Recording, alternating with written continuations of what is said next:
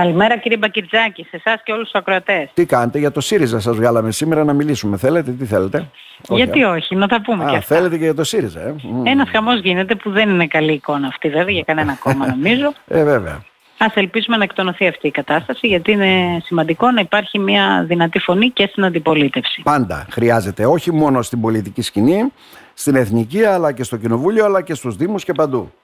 Έτσι ακριβώς, κανείς δεν πρέπει να είναι ανεξέλεγκτος, πρέπει να υπάρχουν ε, αντιπολιτευτικές φωνές γιατί αυτό βοηθάει νομίζω στη λήψη των σωστών αποφάσεων σε όλα τα επίπεδα.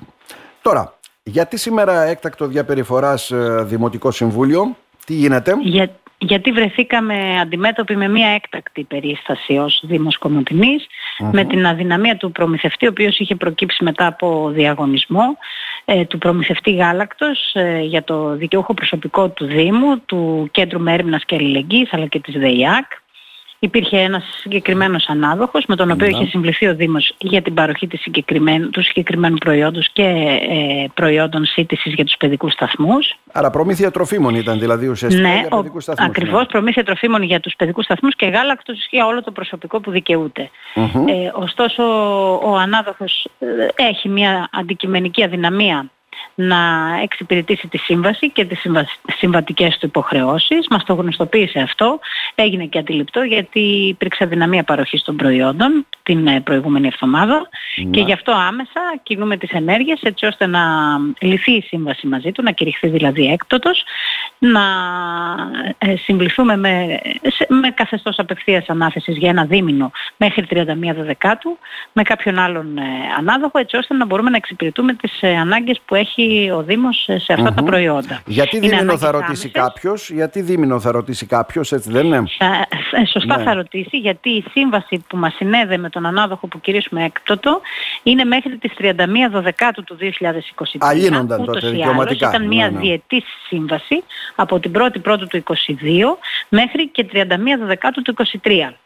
Ε, αυτή τη στιγμή μέχρι και την Παρασκευή εξυπηρετούνταν να το πω έτσι η σύμβαση. Ολοκληρώθηκε δηλαδή τμηματικά η παροχή των προϊόντων για αυτό το διάστημα που σας ανέφερα και έχει απομείνει ένα δίμηνο. Παράλληλα όμως εμείς, όπως οφείλαμε και όπως κάνουμε πάντοτε, εγκαίρως, ε, είχαμε προκηρύξει τον ε, διαγωνισμό για την επόμενη διετία, για το 2024 και 2025 και είχε Ναι. αναδειχθεί νέος ανάδοχος για το επόμενο διάστημα. Επομένως οι ανάγκες του Δήμου που προκύπτουν εκτάκτως είναι μόνο για ένα δίμηνο σχεδόν από σήμερα. Μέχρι δηλαδή 31 Δεκάτου.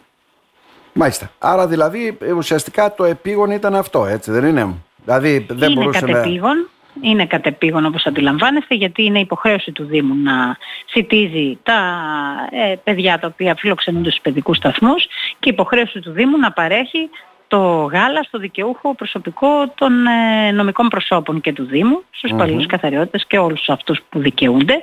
Και όπως αντιλαμβάνεστε θέλουμε πάντοτε να είμαστε συνεπείς στις υποχρεώσεις μας. Ε, για λόγους ανωτέρας βίας ε, δεν μπορούμε να είμαστε αυτές τις ημέρες. Πλην όμως κάνουμε τα μέγιστα και ενεργούμε με πάρα πολύ μεγάλη ταχύτητα έτσι Μάλιστα. ώστε να αντιμετωπίσουμε το πρόβλημα και να το επιλύσουμε. Να έχουμε Τώρα, άμεσα την Ναι. δυνατότητα Κατά καιρούς παροχής βέβαια αυτών των παρουσιάστηκαν προϊόντων. και άλλες περιπτώσεις έτσι αναδόχων που δεν μπορούσαν να ανταπεξέλθουν είτε σε μικρά έργα είτε σε κάποιες προμήθειες έτσι δεν είναι, δεν ξέρω, ένα σύνηθες φαινόμενο έτσι για να καταλάβουμε. Σε Ε, είναι αυτά σημεία υπάρχουν των καιρών, εγγυητικές κύριε επιστολές, Πακετζάκη. σημεία των καιρών, δεν ξέρουμε πώς πάει κάθε επιχείρηση.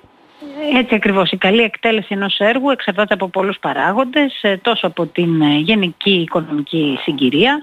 Εδώ έχουμε τις ανατιμήσεις των τιμών από ό,τι επικαλείται και ο ίδιος ο ανάδοχος, οι οποίες δεν του επιτρέπουν να ανταποκριθεί στις υποχρεώσεις του.